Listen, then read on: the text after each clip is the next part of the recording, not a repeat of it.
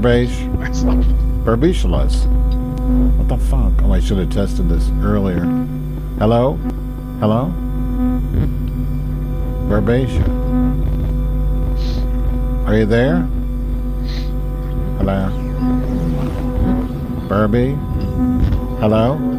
Oh. Is it there? Hello? Burbacia?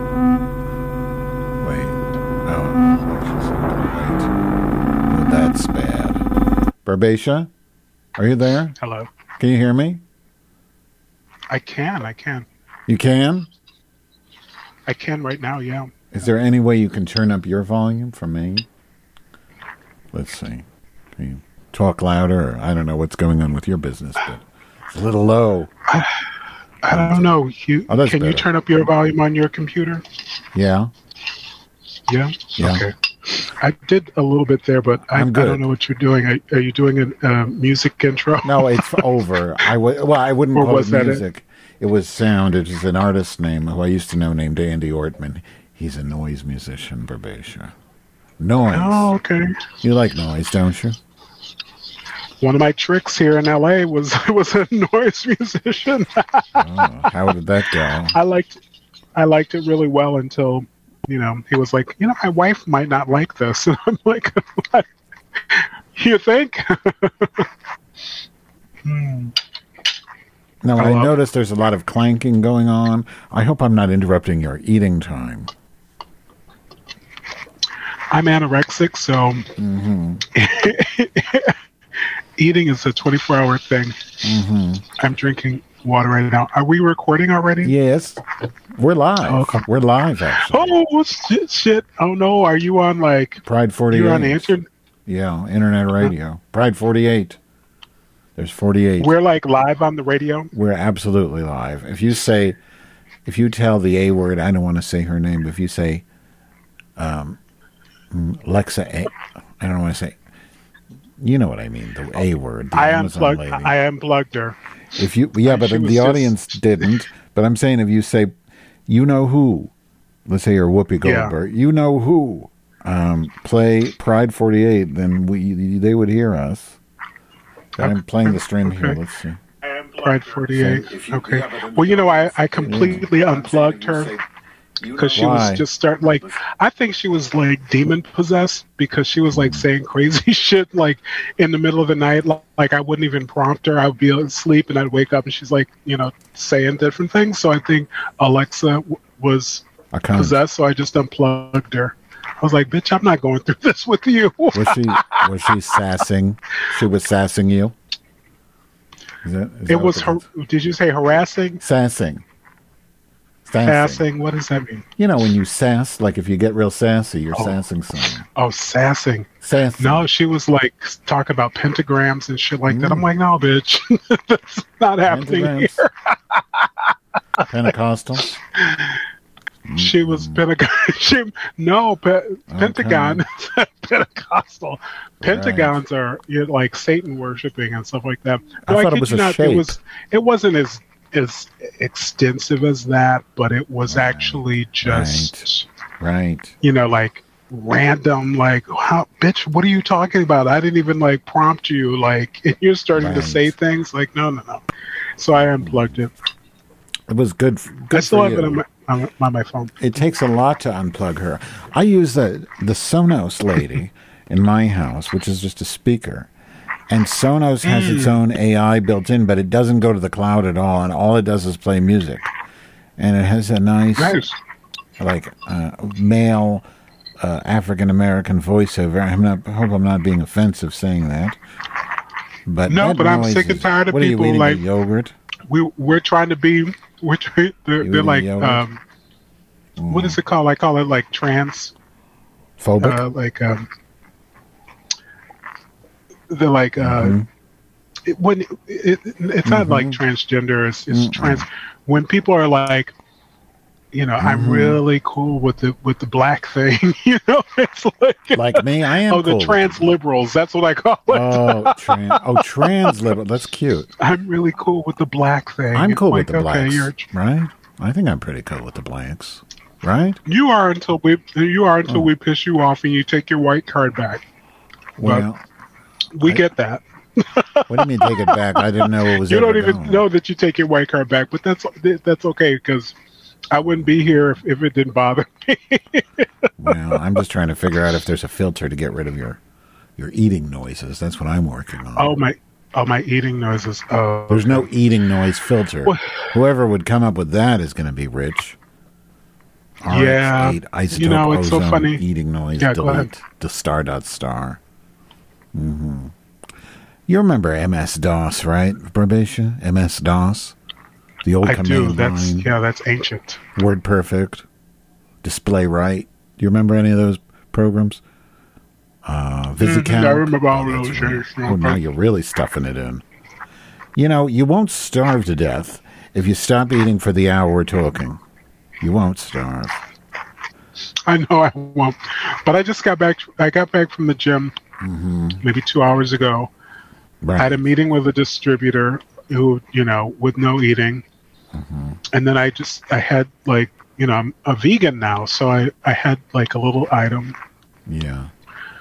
and I count my calories, and I'm like a whole day behind. Like I just finished off calories for yesterday, so I'm like a whole day behind on calories. I won't Well, starve to death, but you know, It's Yom Kippur. You should have broken the fast just now. So you're you're really Jewish, right? In a way, you're Jewish. Because today was Yom Kippur. If you were Jewish, you would have just now commenced eating. so really, is that what this I did. is? I had no. I had no idea. I have Oh, no. I have no problem. You knew. You watched with the Yom Kippur. You knew that. Yeah. You watched the View. You knew it was Yom Kippur time. You know, Whoopi Goldberg always wishes everyone Yom Kippur and everything. You know, and all that. There's so many. Y'all got so many different holidays. Y'all are, suck. you know, taking chicken bones and putting it on a plate with an egg. Yeah. you have That's so many different holidays. I can't even keep up. Yeah. Black people, it's like, you know, Kwanzaa, well, all you Black need to History know, Month, and we're done. all you need to know is our holidays all suck. I remember one year Passover was on the same day as Easter Sunday, and I had to go to Mm. a Sed- Seder, and then I had to go to a black people uh, Easter Mm. eating event with pork and all this uh, on the same day because I was dating a, a black woman. It was crazy, right? That was in Indiana. It feels like yesterday, but I'm doesn't isn't it amazing? You know, when I watch these Instagram cons, I always think you have no idea how fast time flies. You're going to be old in a in a snap. You're going to be old and you're going to have nothing because you spent your youth getting money by selling your your looks. What are you going to do? When I was young, I worked in a career to to so that I could, you know, learn something, right? And I can still do it. But these mm-hmm. kids that are, you know, just selling their, you know, their looks, it's going to be gone in really just five years because they just keep getting replaced. And then what are they going to do? You wasted five years, you know, like changing clothes on a treadmill. You stupid asshole. I hate those people. Right? Did you say Indiana at, some, at one point? Mm, I'm from Indiana. Mm-hmm. You did? Oh, okay. I may have. Indiana is, you know, Yeah. somebody somebody got shot in Indiana recently. oh, that's right. At uh, at uh, what's that? Purdue. Benny Hill. Somebody somebody killed their roommate. Oh, I 20-year-olds. just saw that in the in the um, what do you call that thing? The internet. I saw. I just started to read that Purdue. Right? What happened? His roommate killed him. Right? Yeah, I wanted to know like what motivated it, and they're like nothing. And the police officer said nothing motivated it. Yeah. j- you know, it was just not. Bored. She was just nonchalant. Like, you know Mhm. what? He looked at him like a little bit funny, and got pi- you know the other one got pissed off and like murdered him. We don't know if he got shot, if he was choked, if he was stabbed. It was just like you know, it was unprovoked. You know, Right. it could have been like he tripped or something. It's like, Mhm. bitch, don't trip in front of me. Girl, you tripping? you know, bang we bang. don't know. You tripping? Sorry. By the way, I didn't have my noise gate on, so part of that noise, the eating noise was yours. I don't know. It sounds like you're scraping a cup with a spoon. But the Still? noise, the background noise was me. Is it? I wonder if your face is. Have you not shaved today? It sounds like maybe your your face is rubbing against the microphone. No, my face isn't leaning against the microphone, but you know, I do move around a bit. Hmm. So I don't know. Maybe maybe that's it. You know. All right. There since you're such a smarty pants, we're we're gonna do a spelling bee. I've got 20 words for you to spell. Oh, that sounds fun. I'm up for that. And I'm always up for a B. okay. Separate. Mm-hmm. oh, that's the word. Are you googling it? You can't Google the word. You oh no no no! I thought like- separate. I thought you were giving me like, you know how you used to do those things where you'd be like switch, and then you'd be like do this switch, like you're teaching aerobics. Remember you used to do that?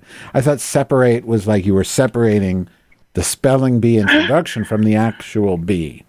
No. Anyway, what, what's the first word? Separate. Okay, smarty pants. All right. S E P A R A T. I'm spelling. You're, You're- just talking over my Spelling. separate. Yeah. S A Yeah. S E P A R A T E. Separate. You, you, yeah, you needed time to Google it. Okay, I I, get you you. I could, I I, would have done Google it. I didn't Google it. E P E R A T E, but I, I'm looking at it. Did I spell it wrong? so I would have put the A in the middle. I would have Oh, put the. A in the middle now that I see it, but I would have done P E R Mhm. A T E. That that would be my natural inclination on how to spell it. Look, I have early onset Uh, Alzheimer's disease, huh? and I make no apologies for misspellings. Okay, it's a disability. Go ahead. What's next? What's the next word? Okay, I'm definitely. Yeah, I agree. Yeah. Se- definitely. D E. F I N I T E L Y. Definitely. Can you use it in a sentence? You should definitely go fuck yourself Thursday. Now wait a minute. Look, W A you're the one who T. Wait, no, no, you're the one who took me to the Thai restaurant mm. where I had to do the beat down. No, no, no, no, no. when they were trying to, they were trying to serve me pussy fried rice, and I was like, "Bitch, I'm not having it." Indian. And by the way, I went back there yesterday, and I was scared to death to see that woman again, but she didn't say anything.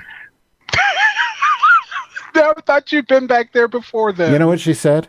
Hang on. I do actually. I can tell you what she said. I, I actually recorded it, and I, am glad because I meant to tell you this earlier. So wait, I need to vamp while I find the recording I made of her. Okay, this is this is what she said. That's her, right? Yeah. I cut a bitch. Oh, Drop it. Okay. Did you get that? And you know what? I did. I got that, and, and my honest response is, "Suck my balls, bitch." Mhm. Did you seriously think it was too hot though? I don't think it was too hot. I mean, it's Indian food. Say it again. I didn't hear you. Indian food. Oh, Indian food. Yeah. You thought it was too Oh, hot? yeah. That Indian food woman. I told her suck. You know, she tried to serve me some pussy fried rice, and I told her to suck my balls, bitch. Right. And uh, she said, she said you're a, you're you're a lesbian, and I said no, Uh-uh. I'm a I'm bisexual, bipolar, overweight, lesbian, blacktress. hmm And um, you know, when I have to deal with you, I have to grow a pair Right. Suck my balls, bitch. Mhm. That's right. Now wait a minute. Yeah. Wait a minute. Okay. Are we done with the I'm on the pride48.com website. Yeah, there's a little button you press. Is this gonna It's is it gonna be like up. playback? It's gonna delay, yeah. There's that noise again. Uh. Something is scraping against your microphone. And maybe it's your vagina. Are you naked? No, you are you are burping on the you are burping on the recording. I'm like I just listened to it, and you're like burping in the middle of my talking and stuff. I can't hear No, it when that's you're a- on the phone with No, me. no, no, no, no, but I just heard not it on the playback. That didn't Bitch, happen. Bitch, don't. Huh? That didn't happen. None, Who none just of, burped? None of what you just said happened. You must be on the wrong channel. Did you change the channel? The wrong channel. No, wait. That's Pride 47 you're listening to. Mhm. Are you still there? It's radio. You have to talk. What are you doing? She's gone. Where did you go? Burbs. Well, I guess. Burbatia, where did you go? I see you're still on the, the Zoom. Okay, I heard your mic noise, so I know you're there. Why are you hiding? It's radio. You can't just put a mask on. Did you put your burqa on? Is that what you're doing? You're hiding from me? You're making a political statement for the women? No, I am not. But it, it's like it's kind of funny because like when you talk in real mm-hmm. time mm-hmm. and then the recording comes in, it sounds like you're like it sounds like you're schizophrenic and like you're like two or three mm-hmm. people talking.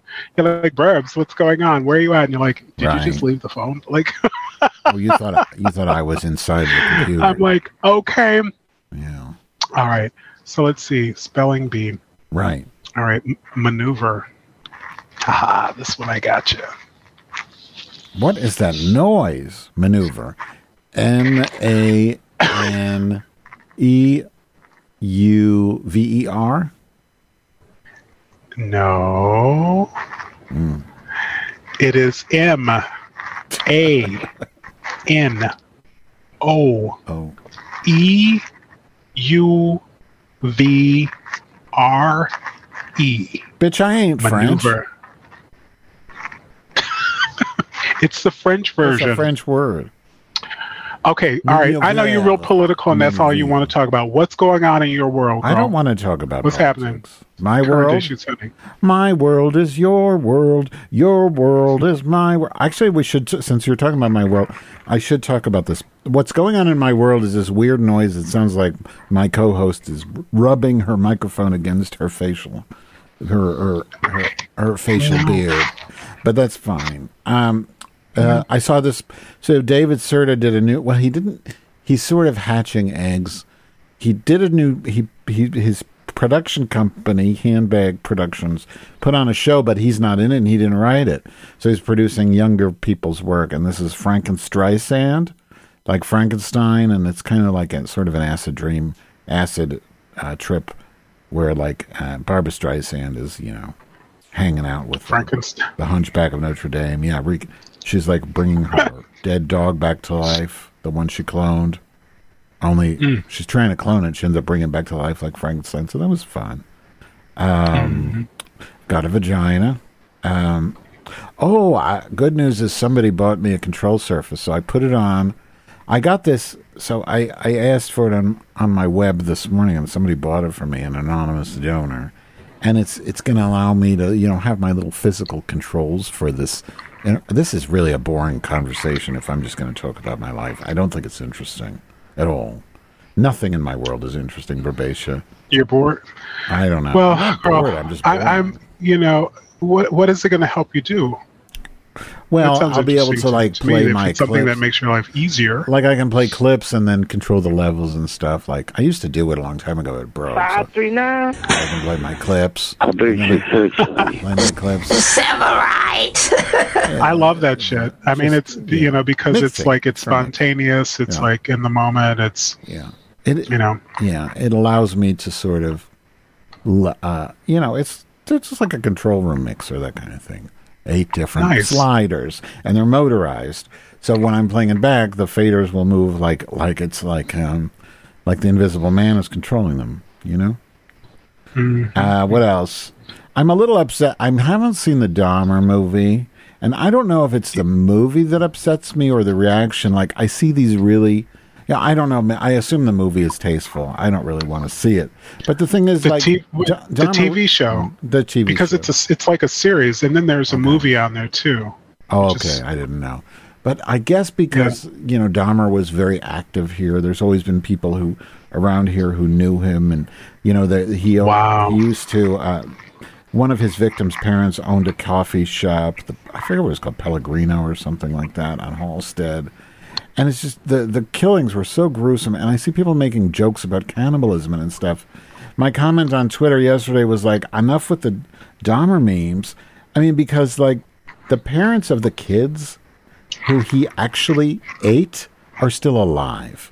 You know, so in a way, I just think it's like I wouldn't say I don't know that it's too soon. You, you know, certainly there's it's reasonable to make a tasteful documentary, although I don't think that's what that was. But the way people, especially gay people, are just making it like it's just hilarious. These little internet jokes about. I mean, Well- not saying nobody should Yeah. have the right to do it, or certainly not suggesting any any of that should be banned or anything. But I just think it's kind of It's it's insensitive. I I, I, I totally get that. I, under, I really understand that. yeah, Um, it's yeah, it's a it's a it's a difficult one because you know uh, as an African Murphy needs a lot of American money. Yeah, no, go ahead. and the LGBTQ Mm-hmm. ION, you know, I feel as if there can there's a lot of every, nobody's right, nobody's wrong, but I, I just see that there's Well- just a lot of entitlement among white, hmm you know, gay men and um, things that are tragic, you know, are kind of funny because they they on the whole haven't experienced it. Yeah, Um, right.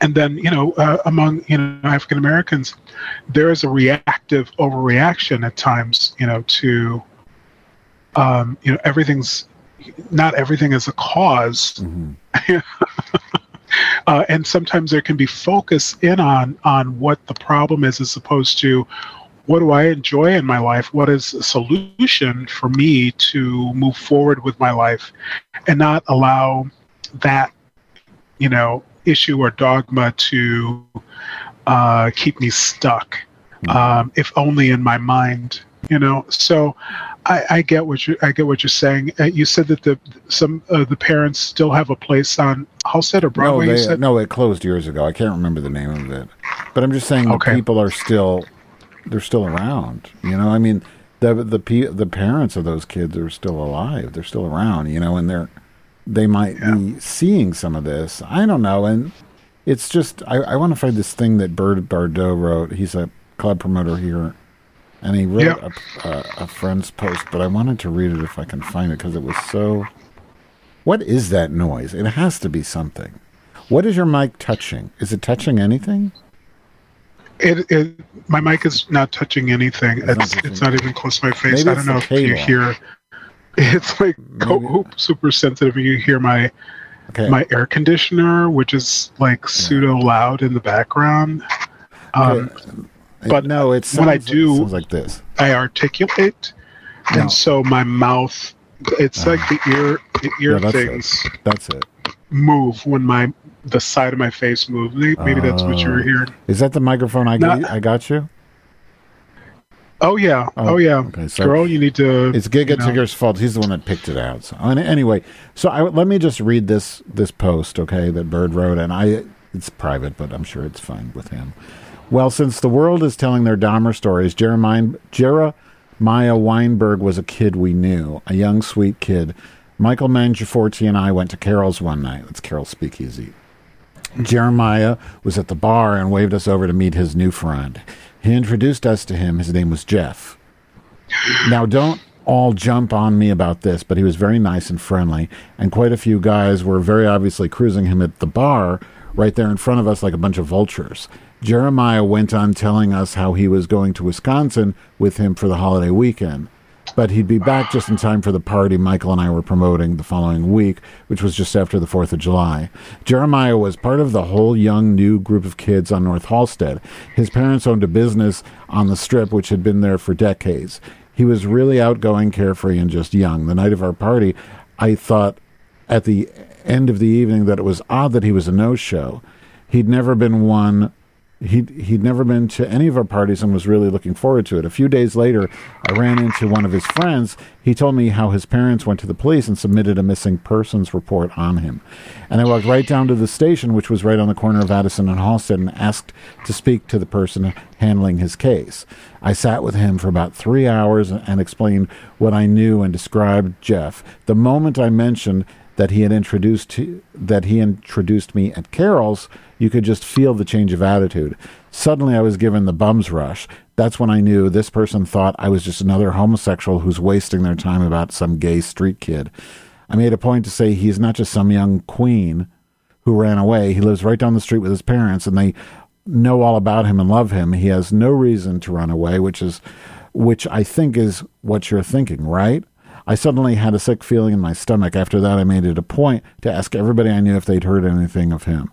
Days passed, and then seemed like everything exploded. Jeff's face was on every front page and every television channel. Jeremiah was not the first kid missing, and he was not the last. Many years later, I was a volunteer as a phone operator at 1 800 Runaway. We'd get calls from parents looking for their children. I've often thought of his parents when we get those calls. People and young kids go missing every day. You know, part of it was that it was what you're talking about. You know, these kids were, you know, a lot of them were minorities, and you know, they just like looked at as trash. You know, insignificant because they're gay, and you know, I don't know. I'm sure those parents are still around. and I would assume so. Yeah, yeah. It's um yeah, I think that that's one of the main Mm-hmm. themes. I haven't seen the TV show yet. I've just read a lot of it. I'm Yeah. I'm, I'm kind of working up to to watching it. Yeah. Um um, but it's that's one of the main themes is that people were just not believed, you know, Yeah. because it was a, a, a gay crime Yeah, and it was also uh, centered around people of color. right, So it wasn't a priority, and I think that's that's what they really really focus in on. right. Uh, at least that's what I've been reading is that they they really really focus in on that in the Yeah. um, the series. Right. So it sounds like Um, they're treating that well, you know. So I just, for myself, eh, you know, again, my issue is not necessarily with the movie I or the show. I haven't seen it yet. It sounds like they do treat it well. It's more just the reaction with these memes, I guess. The way. Yeah, yeah. I think it's. Um, what was I going to say? There's somebody. Uh, there was something along the lines of that, and I, it slipped my mind. But there, there's. Um, oh, one of the brothers hmm of the woman, one of the women who freaked out at the, you know, the sentencing Yeah. she, he was just like, "Are you kidding me? You're recreating my sister's freak out." You know, along those lines. You're What? recreating her trauma Oh. On on camera, and that's what the black community, um, who's been sensitive enough to overlook the fact Yeah. that it's a gay issue, has really, you know, keyed into is that you're doing you're taking black people and doing trauma porn again. So this was a know, like woman doing, you know you know, kind of an exaggerated. freak 12 out. years a slave or Okay. you know Oh. roots or Yeah. you know um Yeah. Miss Mi- uh, Oprah Winfrey. yeah, Miss yeah you're doing trauma porn again Yeah. so Well, you know it's it's yeah. yeah Oh well. I mean, Yeah. no what I don't you know. mean what I don't know. No, I don't know. I'm just just on my mind. That's all. You know, I, I just something just doesn't feel right about it. I, I just I just don't like people making. I don't know. It's it's hard for me to talk about stuff because I don't. I I have such a you know weird. you have a strong I- opinion about it you want to cuss Well, people out go no, for but it not just that. No, no. It's just I feel like a hypocrite because I'm so. I, you know, You know. I mean, it's, I, and I get that. You know, it's, it's, uh, you know, I have a. It takes me a, a long, long time to get to the point point where I'm I'm ready to cut somebody out, hmm and um, you know, unless I put like a quick pick, put up a real quick boundary with somebody in the moment, Yeah. but you know, with with something that's you know. Um, it's systemic. It's not just systemic towards black people. It's systemic towards gay people. It's systemic towards, you know, with the police, um, Mhm. you know, looking at these types of crimes as not being worthy of their attention. Yeah. Um, you know, I don't know if I, I mentioned to you before, um, and I'm not to like jump on the bandwagon with, you know, the Jeffrey Dahmer story, but I hmm two things. When I was in Chicago, I was cruising like in the clubs. I was right out of college. Yeah. I was going to the clubs and you know cruising Halsted Street and all that shit around the time that he was around and Cunanan. So it was like I'm lucky to have made it out alive, you know. I think it was, you know, since I was fat, you know, I there was, you know, I I, I probably slid through the cracks. Yeah. Um, but uh, yeah, but uh, one of my bottoms, like moving to Los Angeles to pursue a career in acting, was not has never been like a smooth road. So you know, I I've experienced all kinds of financial things, and one financial thing was this bottom that I experienced living um, in this um, uh, a garage conversion, and you know I get I needed a place to stay. You know I was staying with a friend. I had X amount of dollars. It worked.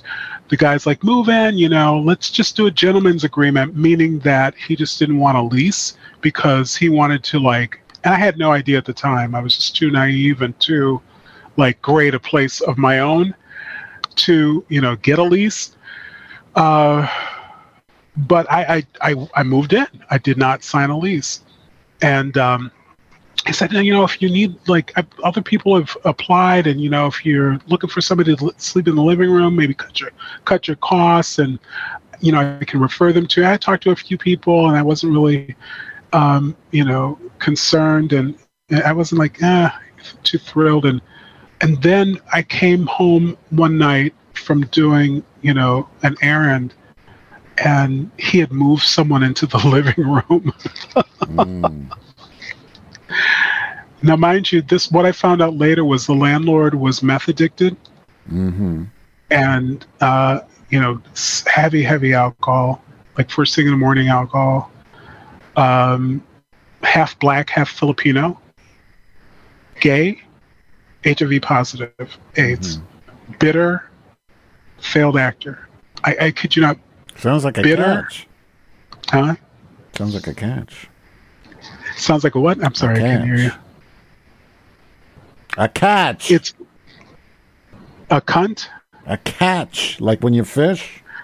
Oh yeah, like a catch. Yeah. You know, it's so weird when I have my mic unmuted. Mm.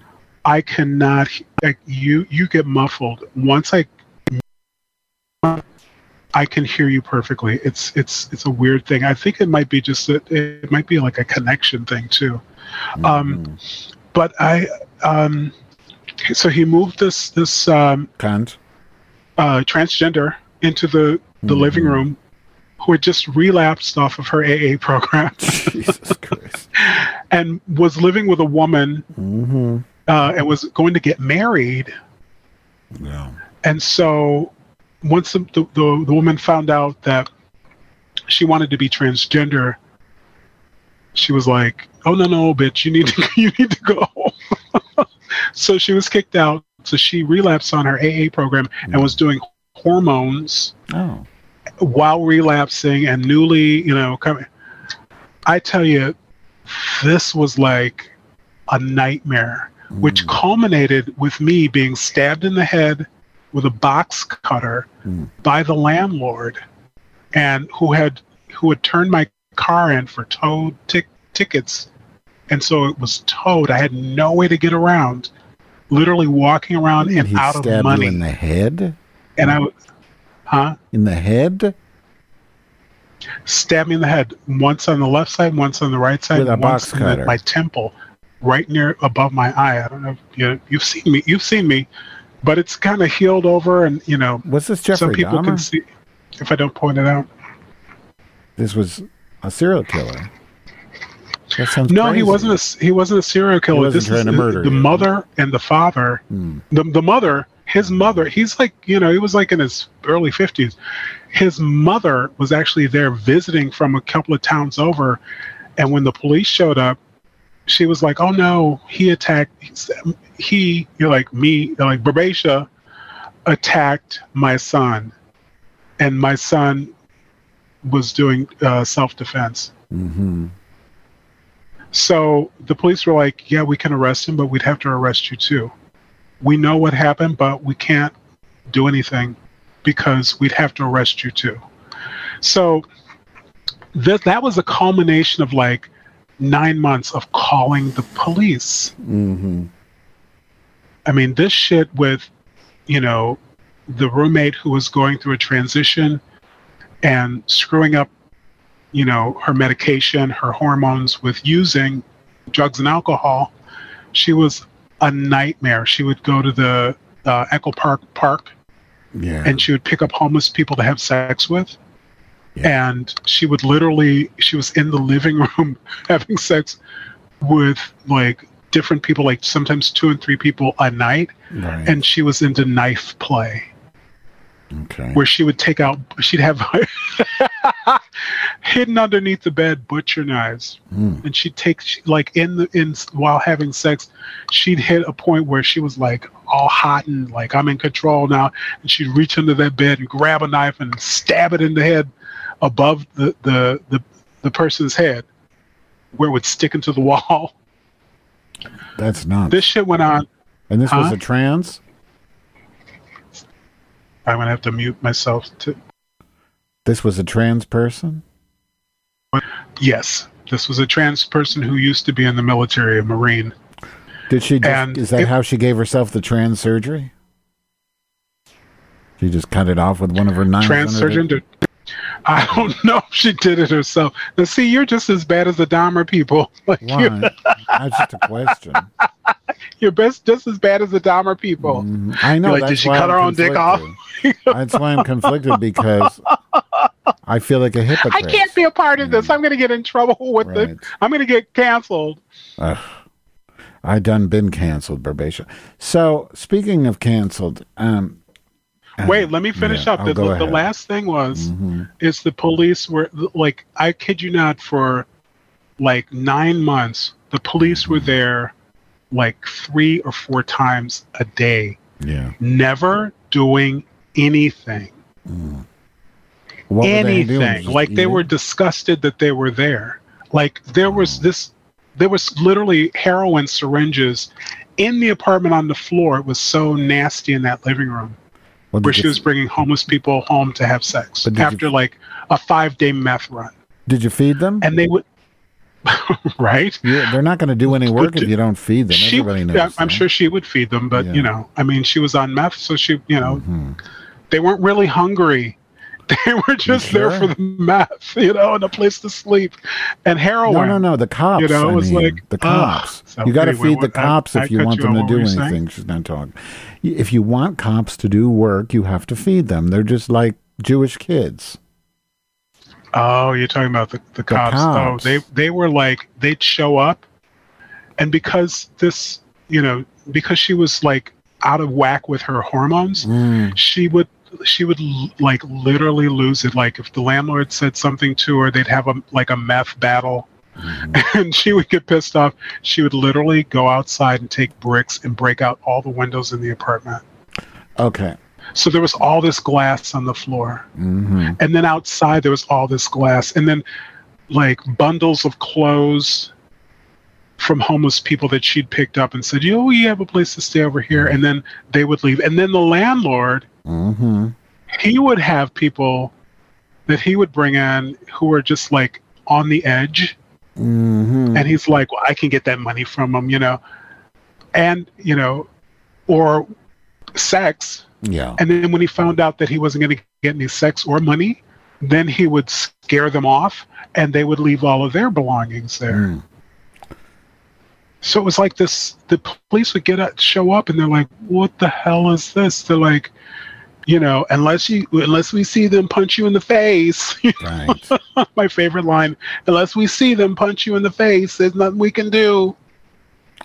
Um, my boss. was- my boss lives in uh, like some hoity-toity suburb in New York, uh, in Long Island. You know the cops, and he was telling me he got like some situation where, you know, somebody was road raging him, and he called the cops, and because the guy, you know, they thre- they threatened to beat him up, and it was really scary, and his daughter was there.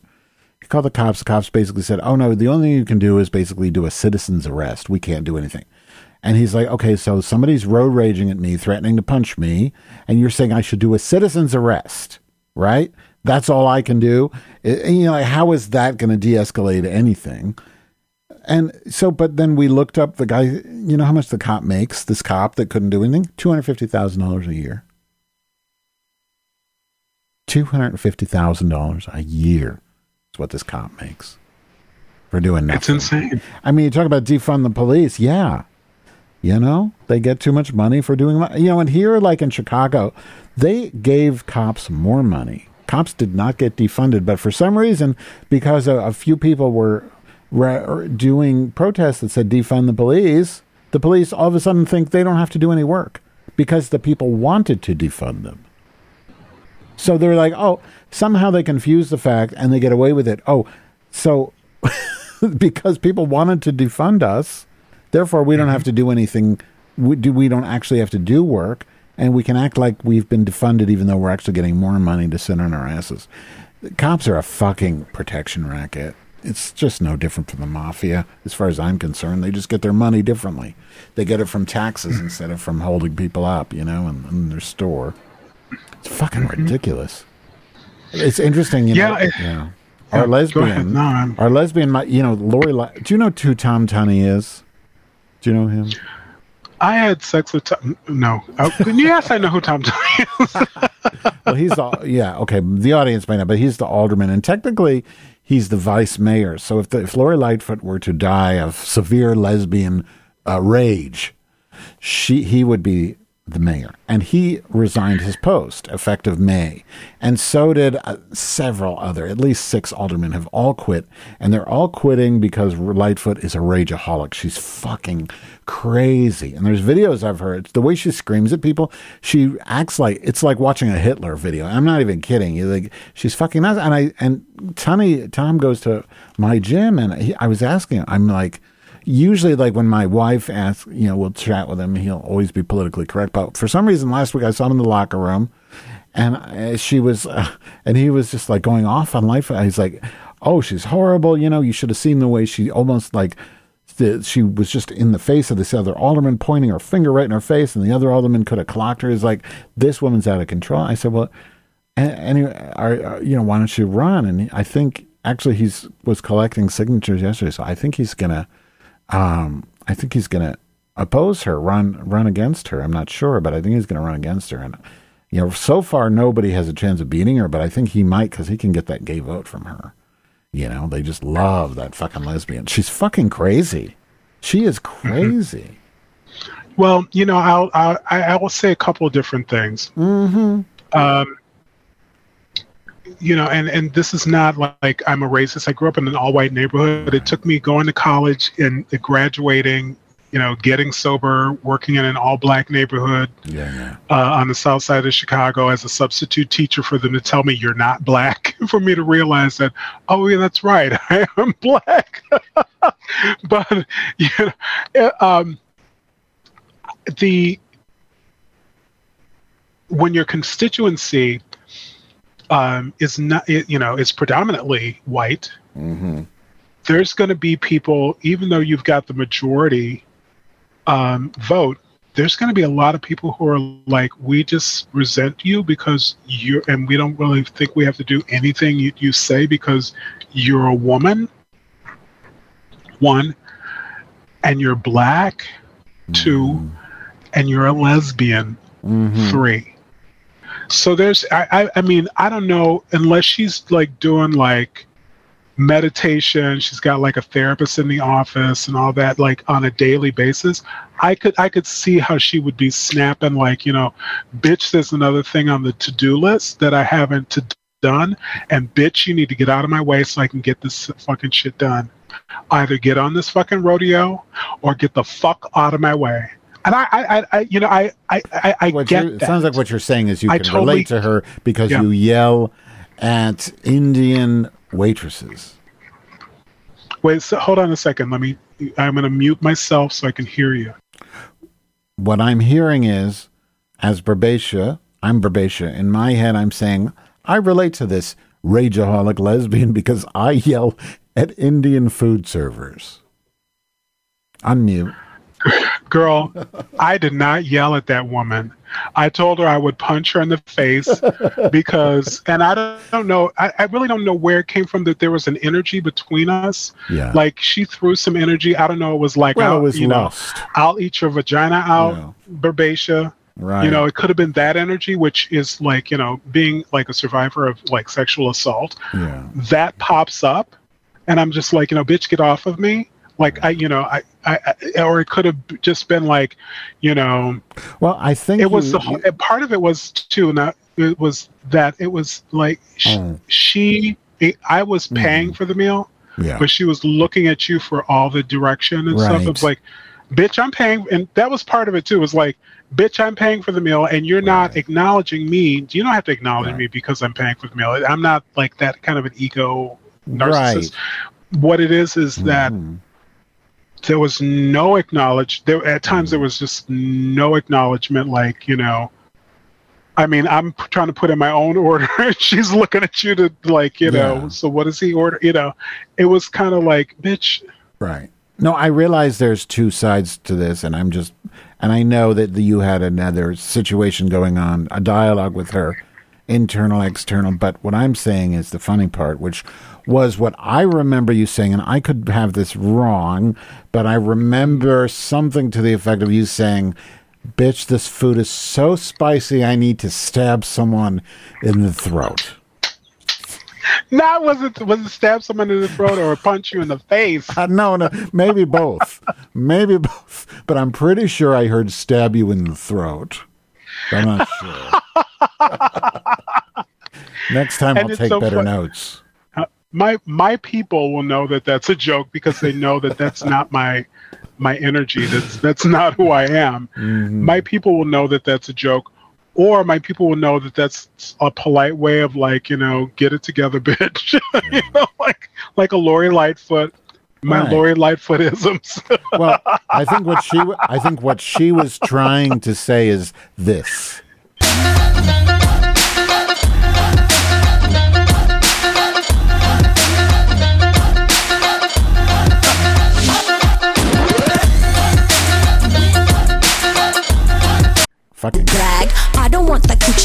money while I tag. ਤਾਂ ਜਾਣਦੀ ਰਗਾਨੇ ਸਾਡੇ ਪੱਕੇ ਨਹੀਂ sorry. Money only hit your chain.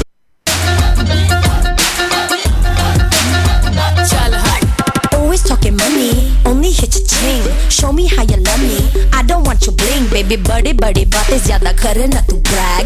I don't want the coochie earn money while I tag. ਤਾਂ ਜਾਣਦੀ ਰਗਾਨੇ ਸਾਡੇ ਪੱਕੇ ਨਹੀਂ ਯਾਰਾਨੇ Would you would you say i that love sums i it love up? that no but what I might I have do to edit that, but I probably won't remember to, as usual. My post production never happens. I'm as lazy as Hagatha starting an Etsy business. how is hagatha is she She's did she disgusting. land on her feet She's disgusting. Land on her feet. she landed in a bathtub full of coins. I mean, the shit is so tragic with Oh. her. But I found this amazing app that allows me to transcribe all of my podcasts into text in a very accurate way. So I've been transcribing my podcasts and, and I'm posting them on my pay only papergram, which if anybody wants to subscribe to, it's madge.substack.com. The reason I am putting it only on the pay is I don't want my transcripts to be Googleable because then I'll be in jail without a job. I mean, hmm. well, no, I'll probably have a job in jail for five cents an hour. But I want to ask you about something else about this racial thing.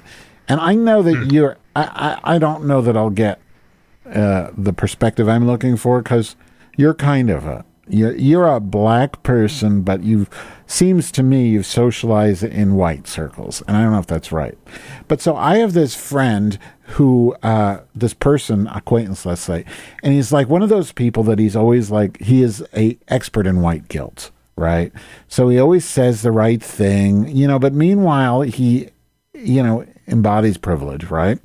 So he he posts a lot about like the plight of black people in the gay community and he seem he comes off on the surface as very sympathetic but like one thing he was saying like today is like oh isn't it awful the way you know black people are treated in the gay bars right? You know and the they're you know and he wants to do like some sort of video vignettes about how poorly black people are treated in the gay bars and i'm emphasizing the gay bars.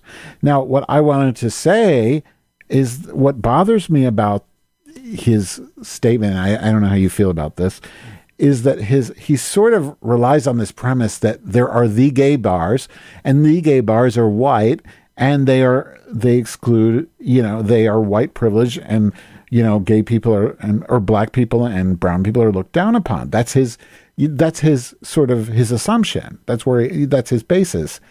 My experience having worked for the Coco Dorm is that yeah, that's those are white gay bars, but there's a whole community of black gay bars that are predominantly black like and I've seen loads of them in Atlanta, in the south side of Chicago, in DC, in New York, tons and certainly in Miami where there's like predominantly black bars with very few if any white people. So I guess what bothers me, I just want your opinion on this, is bothers me this assumption that the gay community is, you know, he's so in his white privilege that he doesn't even understand that there's his whole perspective is is kind of bunk because he's only relying on the white community for his perspective. He's he's just assuming it's to me it's it's the such an embodiment of white privilege to assume that the white gay community is the entire gay community. It is not. It's just there's a lot of black people who want to be in you know the white gay bars, but there's also the black gay bars where there's no white people, and you could be there, and then that problem, as far as I know, doesn't exist. Though they do get in fights every night. What do you think? Well, yeah, you know, our our friend um, with the initials uh, Mm. uh, B BM, not bowel movement, but our, Arthur? our friend with the initials BM, who used to live in, in a building you lived in, uh, really points out that there's Oh, the fights every night, and um, you know the at least on on Where? Halsted with you know Oh, uh, blacks having fights That's in, in. Boys Town in the streets, and so That's like a once I- I- a year at the Huh? most event. That is not a regular occurrence. Okay, I've never, I you know, it's funny because I never experienced that when I Mm-hmm. lived. I moved out in 2003, so I don't know. But what I'm you know, saying is, uh, I'm not I- talking about Halsted. I'm saying there are, there is a world outside of Halsted where there's like predominantly black gay bars, predominantly Latino gay bars in Chicago and in other cities. Right, right. No, I get it. You know, my thing is that the, sh- you know, is that everybody's equal, Mm-hmm. and that you know we should all be uh, honored and lifted up wherever we go. Uh, it doesn't have to be a separation because that's you know that's taking us back to the white uh, uh, uh, water fountain and the black water fountain Yeah. in segregated uh, Mississippi uh, back at the pre uh, civil rights movement and post civil rights movement until like the early 70s.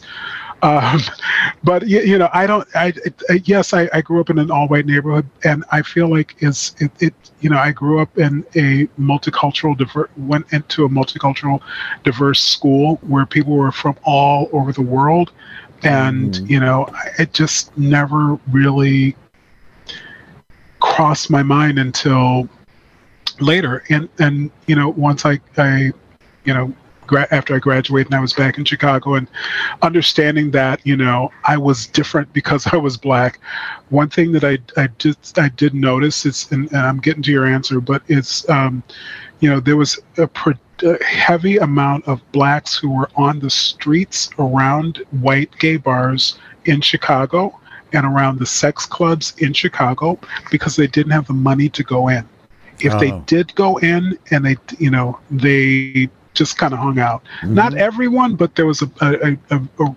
big number.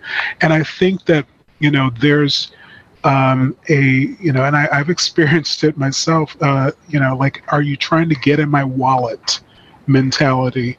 And Yeah. you know we don't know you. You look different than us then you know stay the fuck away from us.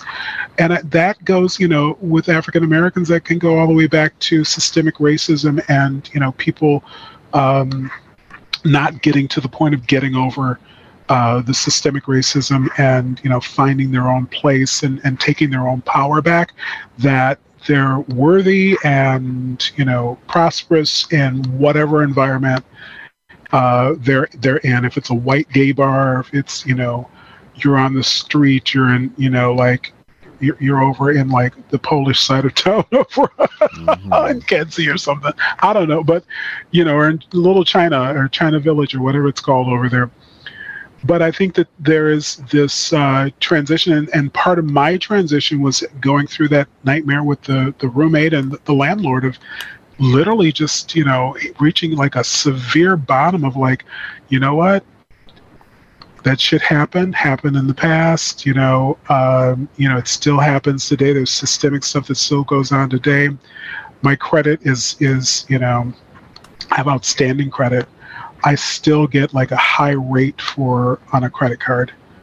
Really Well, high does. numbers on a credit card. and, like, Everybody does. That's not racial. I'm just, I I know, I'm like, I'm just about at the top of the, you know, I just, you know, I finally got to the point where, you know, we've talked about, about this, where, you know, I can, I, I my accountant introduced me to someone who's like, you know what, you can, you, you, know, you're a freelancer, we can do like a, a no doc loan for a mortgage.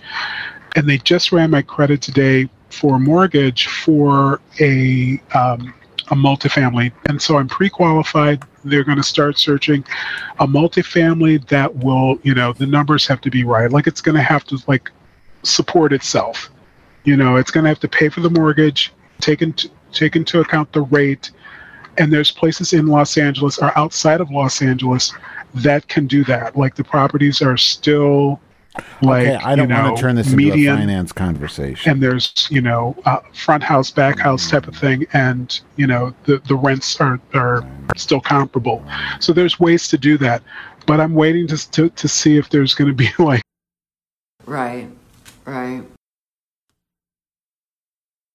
so i'm getting a little bit of you know like leeway there but you know i'm i'm just wondering if there's going to be any kind of you know extra stuff that i'm going to have to go through because i'm african american and you know i was like well let me put it in my llc and they're like no no no we can't do that because we're you know we're going to do Um, We're gonna- so you don't really have Yeah. an opinion on what I was saying. It sounds like like you don't.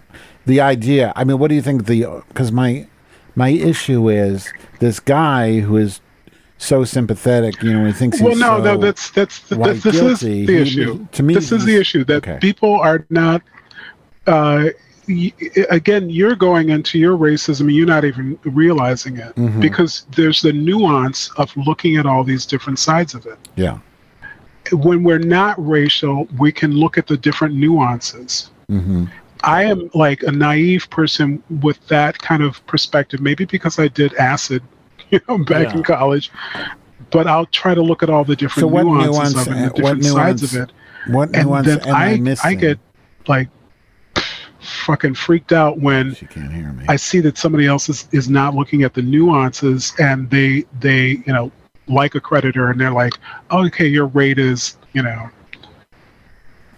20 25 percent, even though your your your credit is like points away from being like perfect credit. Okay, but what? what? I, I don't know if you Anyway. can hear me. What nuances am I missing? I mean, I'm perfectly willing to realize that I'm racial or racist. I don't deny that. But what? What am I missing? Like, what nuances am I missing?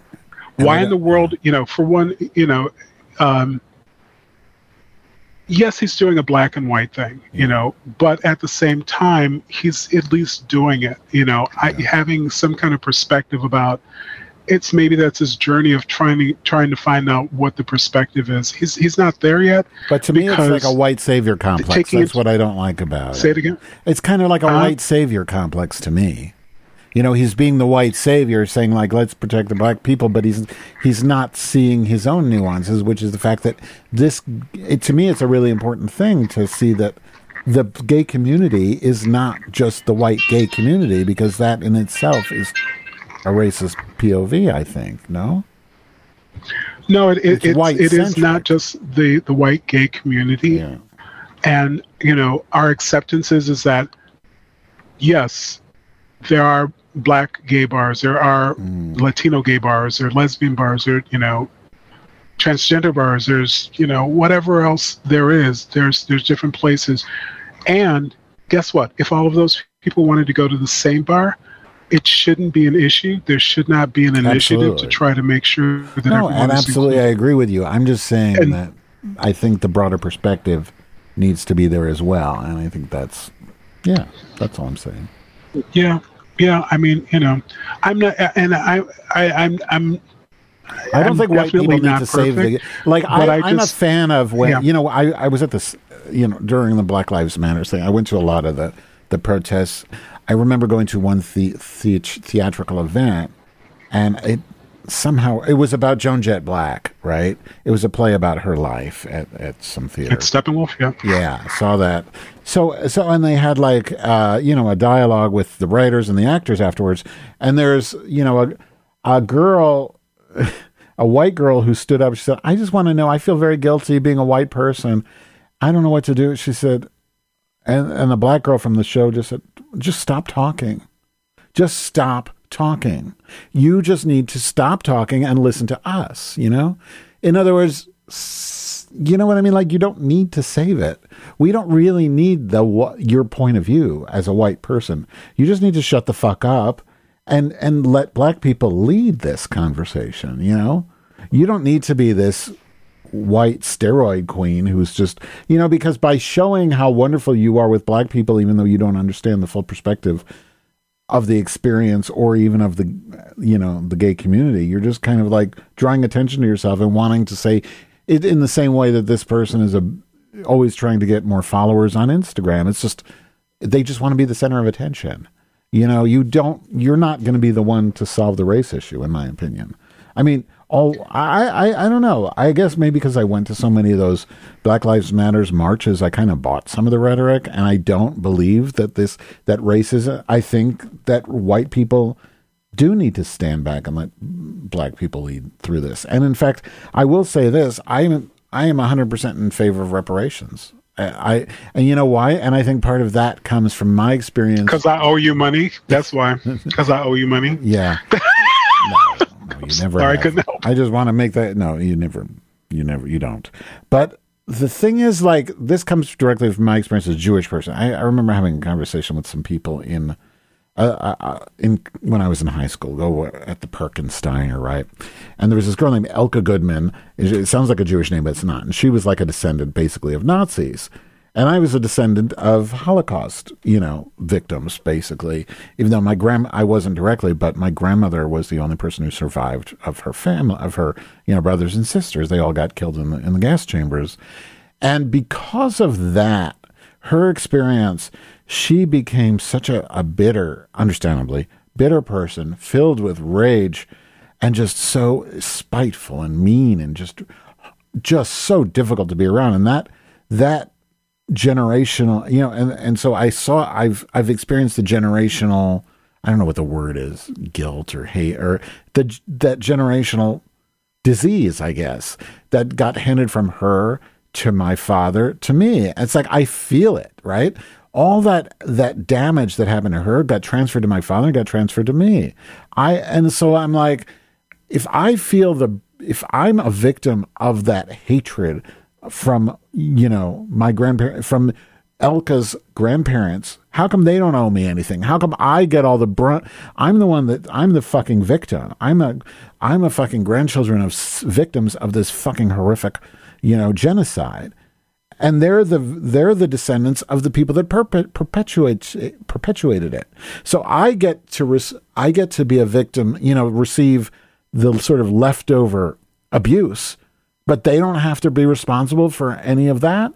You know, even because it was, you know what I mean? Like, it's hard for me to explain it. So, hmm. because of that, and then I've seen, I've read a lot of, you know, accounts of slavery. And so, one of the most, the movies that was very moving to me is 12 Years a Slave, in addition to Roots. But maybe 12 Years a Slave hit me really hard because as an adult who is really maybe more able to, to sort of empathize with it, you know, these people were fucking literal property.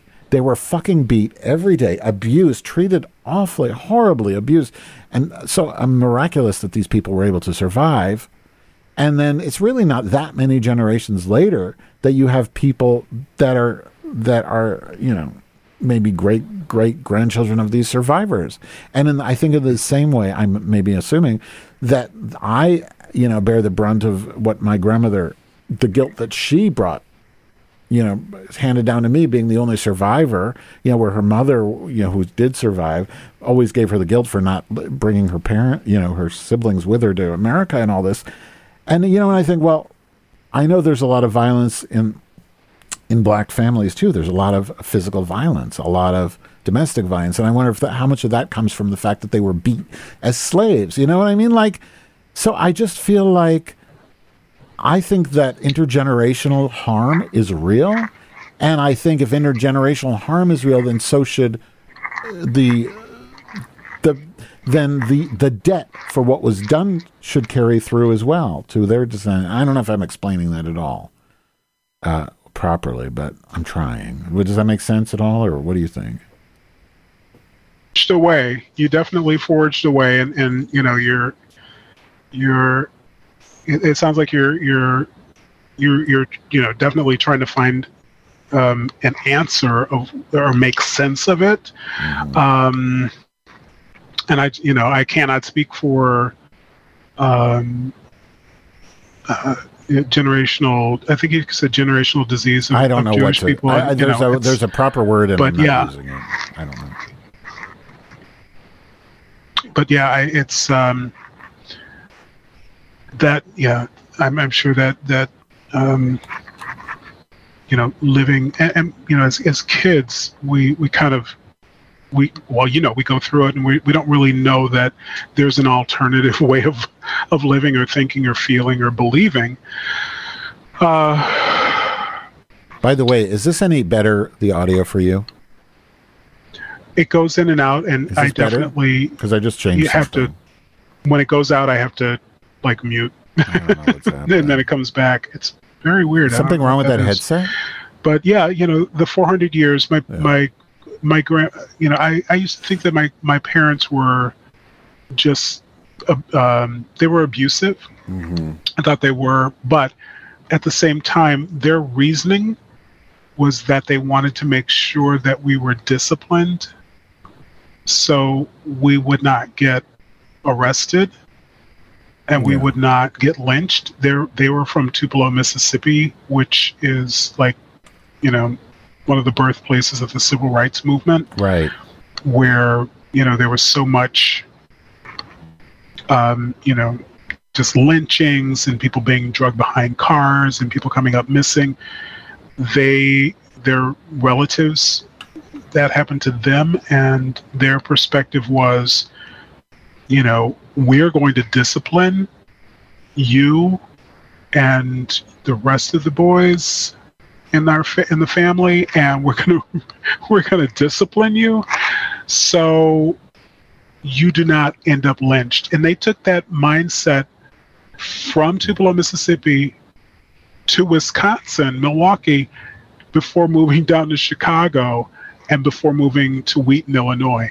Yeah. And I was, you know, that was the perspective like, you know, don't let the white neighbors catch you, you know, acting up. And because we were wild kids from, you know, the south side of Chicago, we were just like, this is how we played in Chicago.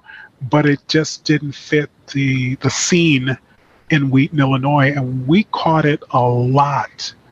And um, you know, What do you mean man, my it? parents more so than anything, they my dad used, you know, drugs and smoking weed to to to cope on the weekends after he worked two jobs to support all of us.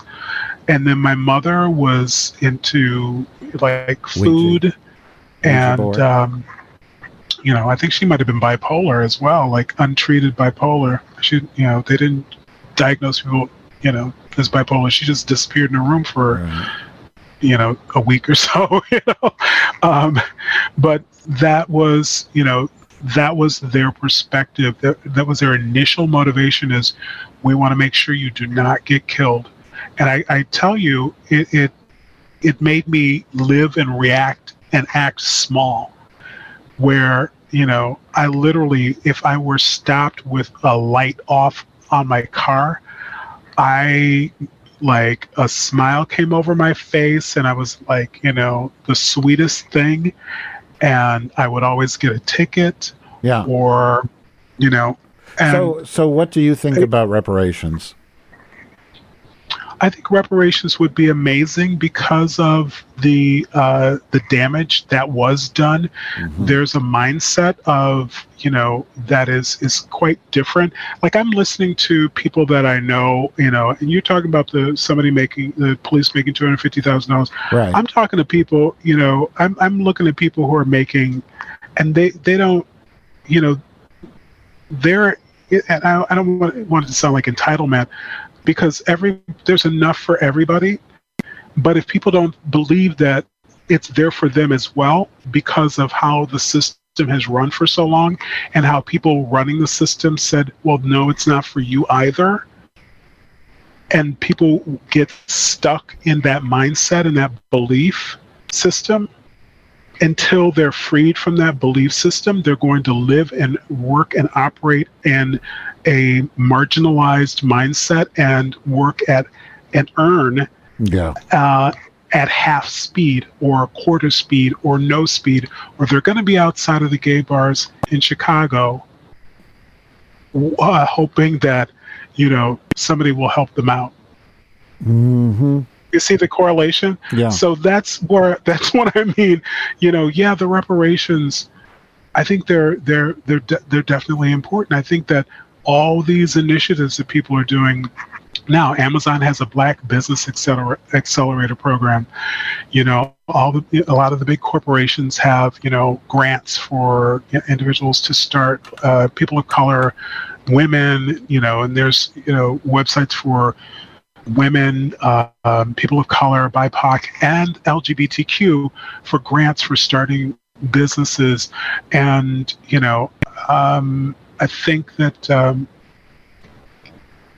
each one of those um, entities or each one of those groups of people um, at one time or another have been sold a, a, a bill of bad sales they've been just told lies or treated like you know their lives don't matter you know uh, Right. including women in there bipoc i'm including lgbtq that their lives don't matter and they bought into that that lie Yeah. and um, I know for a long time I bought into the lie, and my my response was eating eating a lot of sugar, having a lot of sex, um, you know, going from job to job, not really have having fear when in trying to uh, take steps further in my life because I bought into tho- those lies. So yeah, reparations are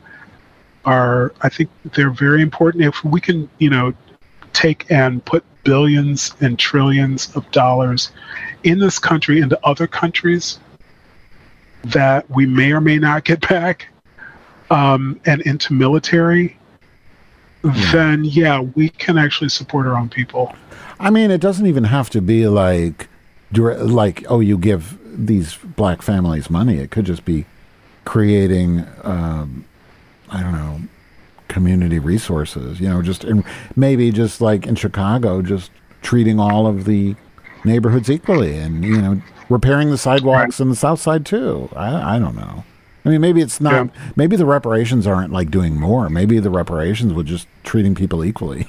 yeah, wouldn't that be something? Well, well, you know what? What you're looking at, like decades and centuries of uh, generational wealth that you know people are trying to catch up with now. yeah. And there's there's legitimate, honest people who are trying to catch up with that, and those dollars would actually make the difference. Yeah. No. Well, That- you know, the argument I hear against it, which I don't, which I think is pretty easy to dismiss, you know, they'll, they'll say, like, well, how do you know if I, you know, like for me, for example, why should I have to, as a white person, why should I, Madge Weinstein, have to pay reparations to black people? I, my whole family wasn't here until you know the 1940s. Why should I have to pay? I wasn't part of the, you know, the the. I wasn't here during the cotton plantations or whatever. And the answer to that is it's not a debt of family. It's a debt of the government. It's the, you know, the government allowed this to happen. So the government is the one is the debtor here. Right, right. And the government will, you know, dole out money to the trillions of dollars to different causes, countries, and not think twice about it. And, you know, that money de- uh, definitely comes out of taxes. California is is refunding us, you know, money because we we've been overtaxed. hmm you know, like they're they're like, oh, we've got a surplus. We should have only taxed you this, you know. So there's so much of this Oops. stuff that's done, and you know, in in in researching products, you know, for you know, I'm, I'm trying to do this Amazon thing, and I'm researching products and I'm researching how much an actual item costs. So, say for instance, you you have like a case for your laptop, and you get it from Apple, and it it costs I don't know forty bucks Yeah. you look up you look at a Chinese manufacturer, that thing is like fourteen cents. Okay, I don't want to get there. I don't want to go there to your finance stuff. That's the whole thing, and I, I want to wrap up. But I want to mention one more thing. I want to. Okay. I don't want to go there. I mean, it's a nice topic. I'd love to talk about it sometime, but not now. Uh, I want. Did you see on Hulu? That is this- such an entitled white statement. no, I'm the host, ahead. bitch. I'm the host. Did you see the drag queen Hulu special with Lady Bunny and Ginger Minj and those people? Did you see that? No, I don't have Hulu, and yeah, Lucky. It is. Was was all- it great? It was so. Perf- I just watched it because I wanted to see Lady Bunny because she never gets you know the kind of that kind of exposure which I want her Yeah. to have. But God, it was so bad. I ended up having to fast forward just to get to the Lady Bunny parts. It was so bad. It's literally just an advertisement for like Halloween movies on Hulu, and it was just like one of those. I don't know if you've ever seen Drag Race, but it was like one of those uh, sort of like those skits they do where it's like some horrible intern with no writing skills writes a terrible skit and it's just so fucking bad anyway i just wanted to reverse promote inverse promote that but if you want to hate watch something i do recommend that and it's nothing else to give the view to lady bunny i mean they don't know you hate it right they don't know That's Um, true. That's true. anyway but, But you know what? I went. Yeah. yeah go no go ahead i was just going to wrap up but feel free to issue some Well, closing remarks the before i play my yiddish The, album. the, well, the yeah, yeah. The, the the last thing I want to say is that you know, Mm-hmm. Yeah hate Lori Lightfoot all you want to, okay but Con- Condé Nast has cunt. voted the best big city in the U.S. for the sixth year in a row is Chicago, Illinois. Woohoo! Well, it's a. Lo- I do love it here. You know, I I don't mind the murder, but like I watch the news every morning. I put on the news, and every single day, it's like every day. uh, Every day, you turn they lead with some horrible murder. Every fucking day, a kid was run over by a pickup truck. Blah blah blah. Five people were killed in this. Par- every fucking day, but. Yeah, it's a great city. I was talking to my wife about this because like travel is so expensive. Like to visit my mother in Florida, which is normally like a seventy-seven dollar trip on American. Some even on COVID, it was seventy-seven dollars one way first class during COVID. Now it's three hundred dollars one way shit class, right? Per person, right? One way. And I'm like, God, Yeah. we can't afford to travel anymore. And I said, thank God we live in Chicago because at least in this city we can see everything. You know, there's just so fucking much culture here. So much, yeah. And I want to tell you one vignette, and I wasn't even going to do it, but I'm going to put it at the end when people don't really care. At least I don't. What? I want to, you know, we talk about racism, we talk about anti-Semitism. It's hard to deal with, especially in these times of divided. I had a friend who, an acquaintance, let's say, an acquaintance of mine said something that was so sort of profoundly anti-Semitic. It just it made my jaw drop, and I my instant reflex was to cut this person off. It was basically like you know reciting the trope that Jews are cheap, but in a serious way, not like as a you know a ha ha joke. It was a serious thing. Like It's this- not even funny. this You know, person- it's not right. even a funny thing to say. This person believed but go ahead. Yeah. believed the trope. And I, I was so angry, I was fuming, I'm ready to cut this person off. And then I had an idea, right? And you're gonna think I'm silly. Please just just let me tell you because I'm not joking. But I decided instead of to cut the person off, that I would take this person to see Fiddler on the Roof. The musical, Ah, which is playing okay. which is playing at the lyric, and I get discounts because our company sponsors it. So I took this person to see Fiddler on the Roof in the in the nosebleeds. you know, the worst Nice. seats you could possibly get right by the light booth on the, the second upper balcony.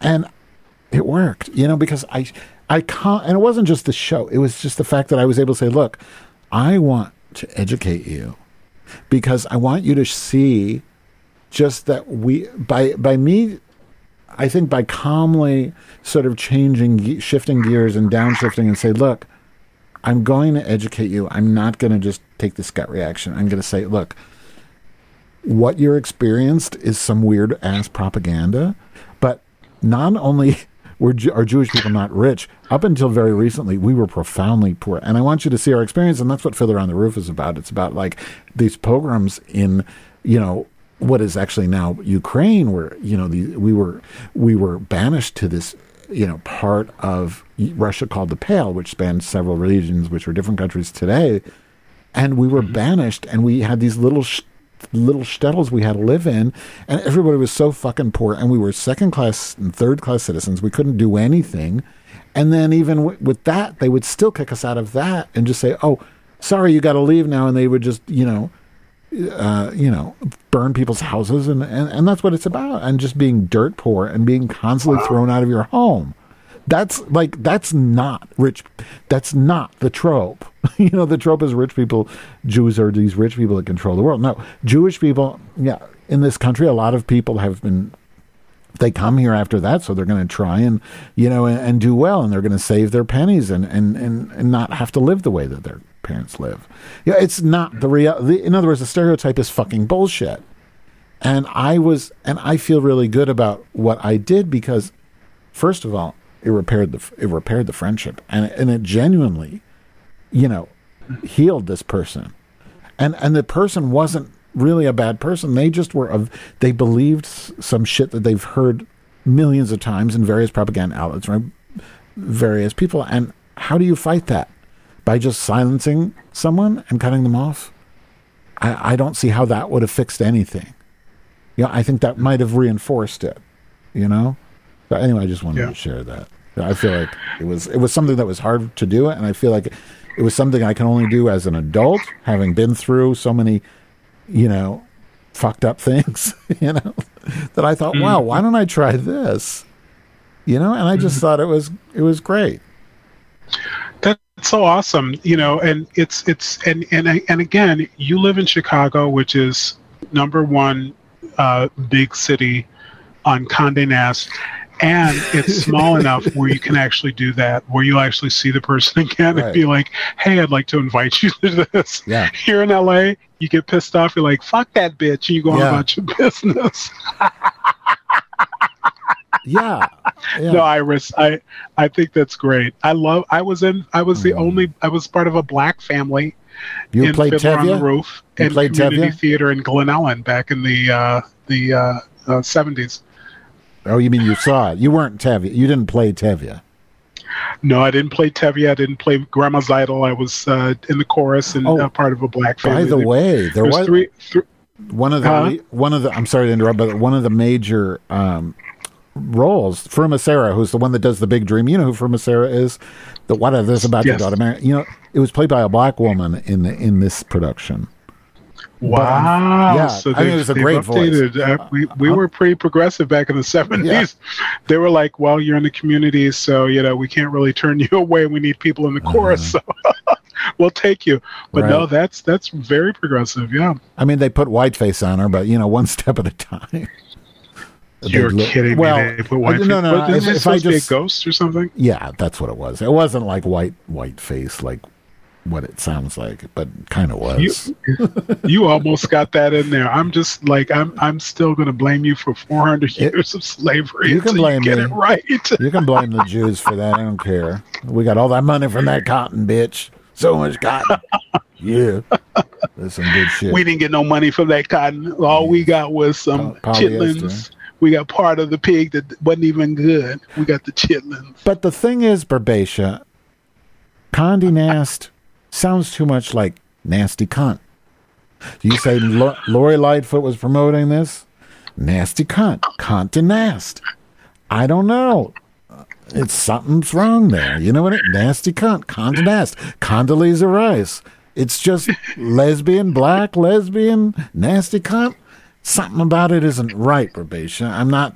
I'm not buying it. I don't think it's the Rothschilds but there's something wrong in all Well, you that. know, Lori Lightfoot had to fly down to the publishing office, and she had to go into that back room and eat some vagina. yeah, she got to You know, she had to do that for the city. You know, she didn't for the people.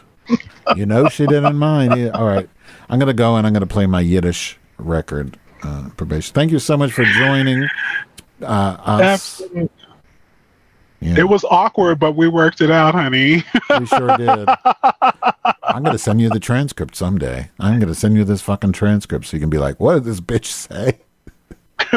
right? I'm like, what did she say? Yeah. No, I, you know, and you have to maybe on another show you can tell me, like, where do mature gay people live in Chicago? On Sniffies. I'm I'm looking at Zillow, honey. I'm like, you know, if I could, you know, get a you know a place in Palm Springs, get me a rental uh, in don't know. the suburbs of LA, and then get a little a little uh, studio Okay. to you know in in, in Chicago.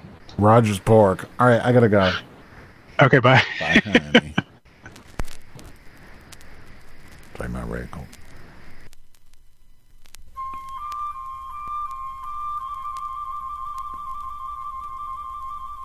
Mm-hmm.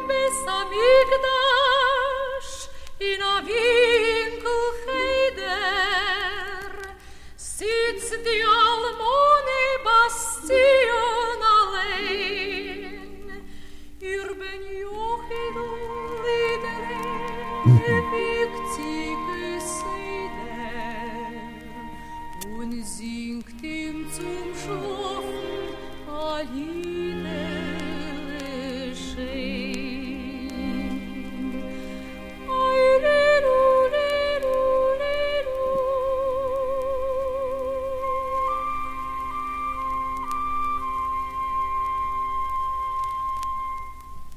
Unter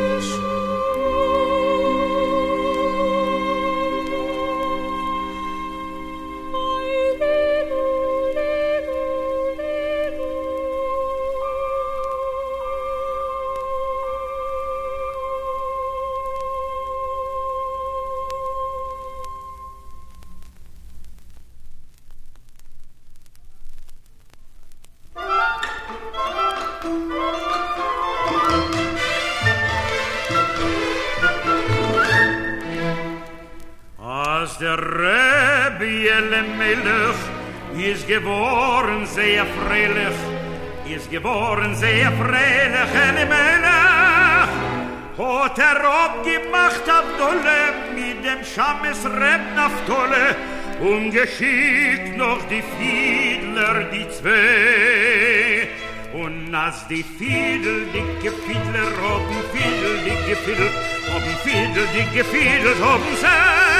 Und als die Fiedel, dicke Fiedler, haben Fiedel, dicke Fiedel, haben Fiedel, dicke Fiedel, haben sei.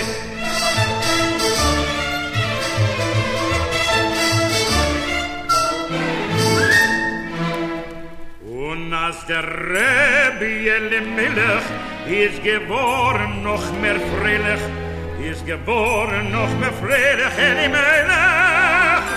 Hat er euch getan dem Kittel hat angetan die Hiffel und geschickt noch die Zimmler, die zwei. Und als die Zimbel, dicke Zimbler, oben Zimbel, dicke Zimbel, oben Zimbel, dicke Zimbel, oben sei. Und als die Zimbel, dicke Zimbler, oben Zimbel, dicke Zimbel, oben Zimbel, dicke Zimbel, oben sei. Und als der Rebbe Elimelech ist geboren, Gostak freilich, ist geboren, Gostak freilich, Elimelech. hat er euch getan die Tfill und hat euch gewischt die Brill und geschieht noch die Peikler, die zwei. Und als die Peikel, dicke Peikler, haben Peikel, dicke Peikel, haben Peikel, dicke Peikel, haben sei.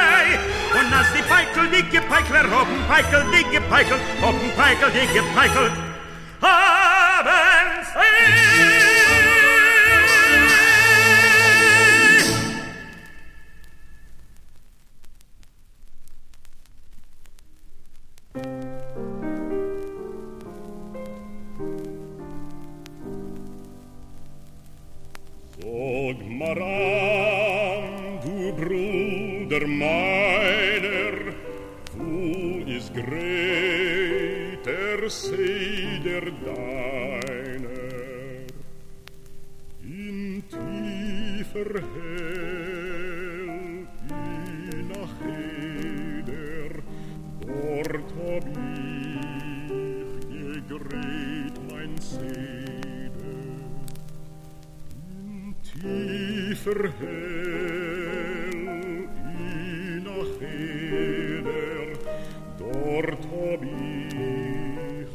Gegreit mein Seder Sag mar an mir wut bei Femen wirst du weiße Matzes nehmen in der Hill läuft Gottes Baroten, hat mein Weib dem Tee geknoten. Der Hill läuft Gottes Baroten, hat mein Weib dem Tee.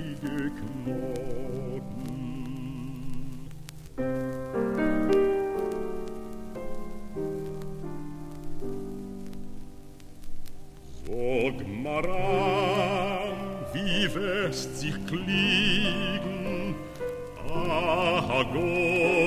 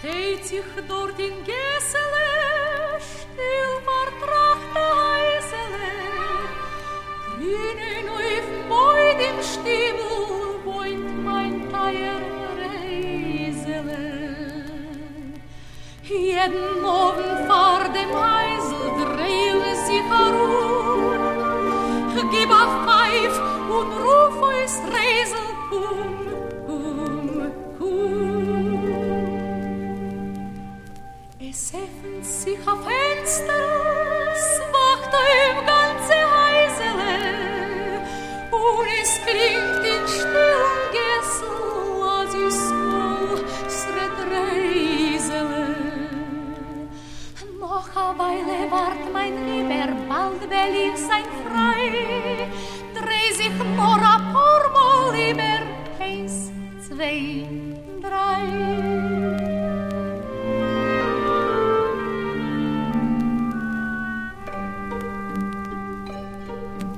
Geh her,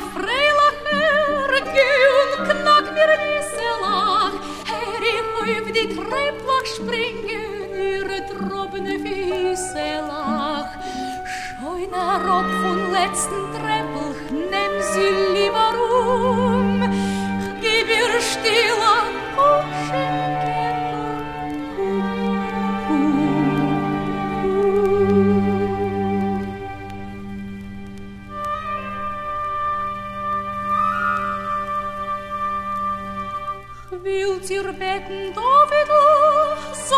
Gesundheit nicht pfeifen mehr. Herrst, der pfeift schon, sog die Mame, sie ist frums verdrießt ihr sehr. Pfeifen, sagt sie, ist nicht jüdisch, passt nur bloß verseh.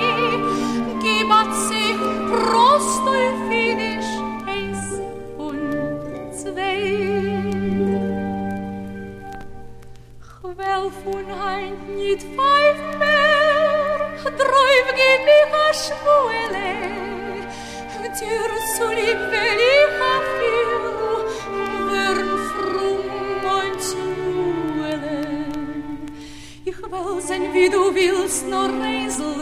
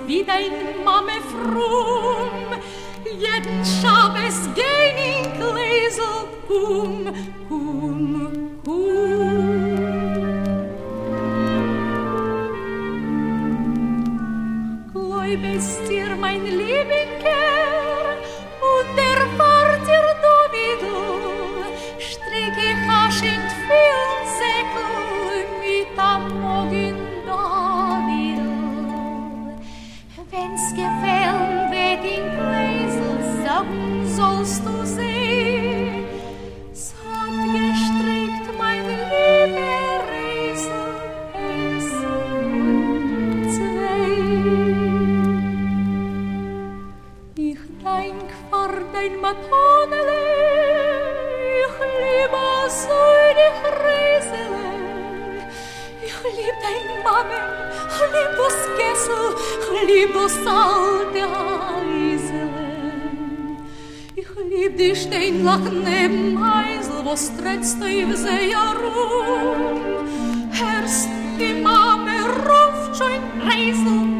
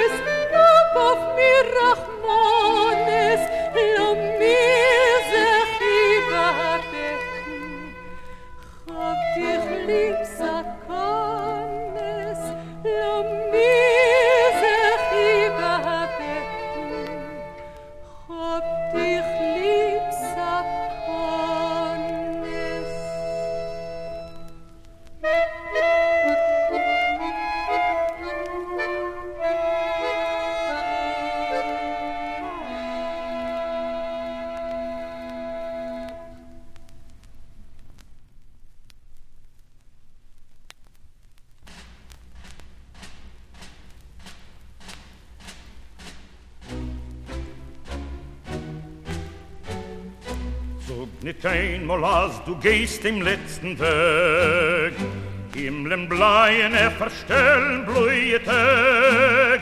Kommen wir doch unser Reus gebänkte Schau Svet apoekt und unser Tritt mir sönen do Kommen wir doch unser Reus gebänkte Schau Svet apoekt und unser Tritt mir sönen do Von grünem Palmenland bis weißem Land von Schnee.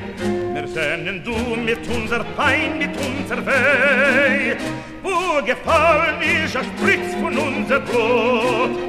Sprotzen wer dort unser Gwure, unser Mut. Wo gefallen ist ein Spritz von unser Blut. Sprotzen wer dort unser Gwure, unser Mut.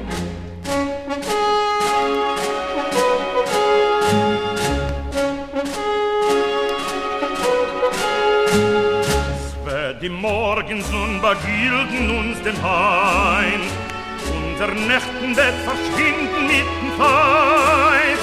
Oi, versamen wird die Sonne in dem Kajor, die Aparol soll gehen das Lied von Dor zu Dor. Oi, versamen wird die Sonne in dem Kajor, die Aparol soll gehen das Lied von Dor zu Dor. Ungeschrieben ist das Lied mit Blut und Wein. Sie sieht kein Lied von einer Feubel auf der Flei. Das rote Volk von Zwischenfallen dick gewöhnt. Das Lied gesungen mit einer Ganes in die Hand.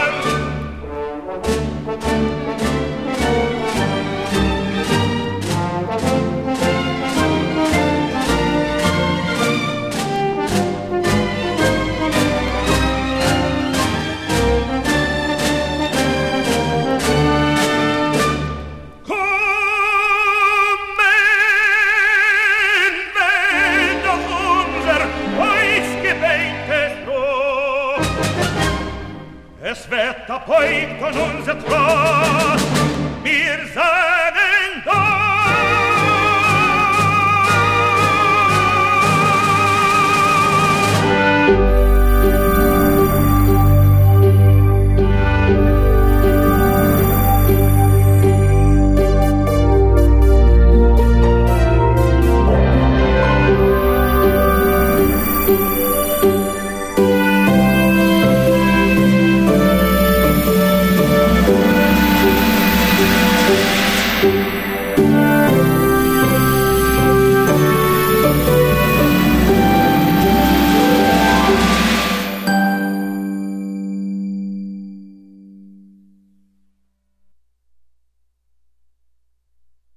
Give me that pussy, Mrs. Garrett.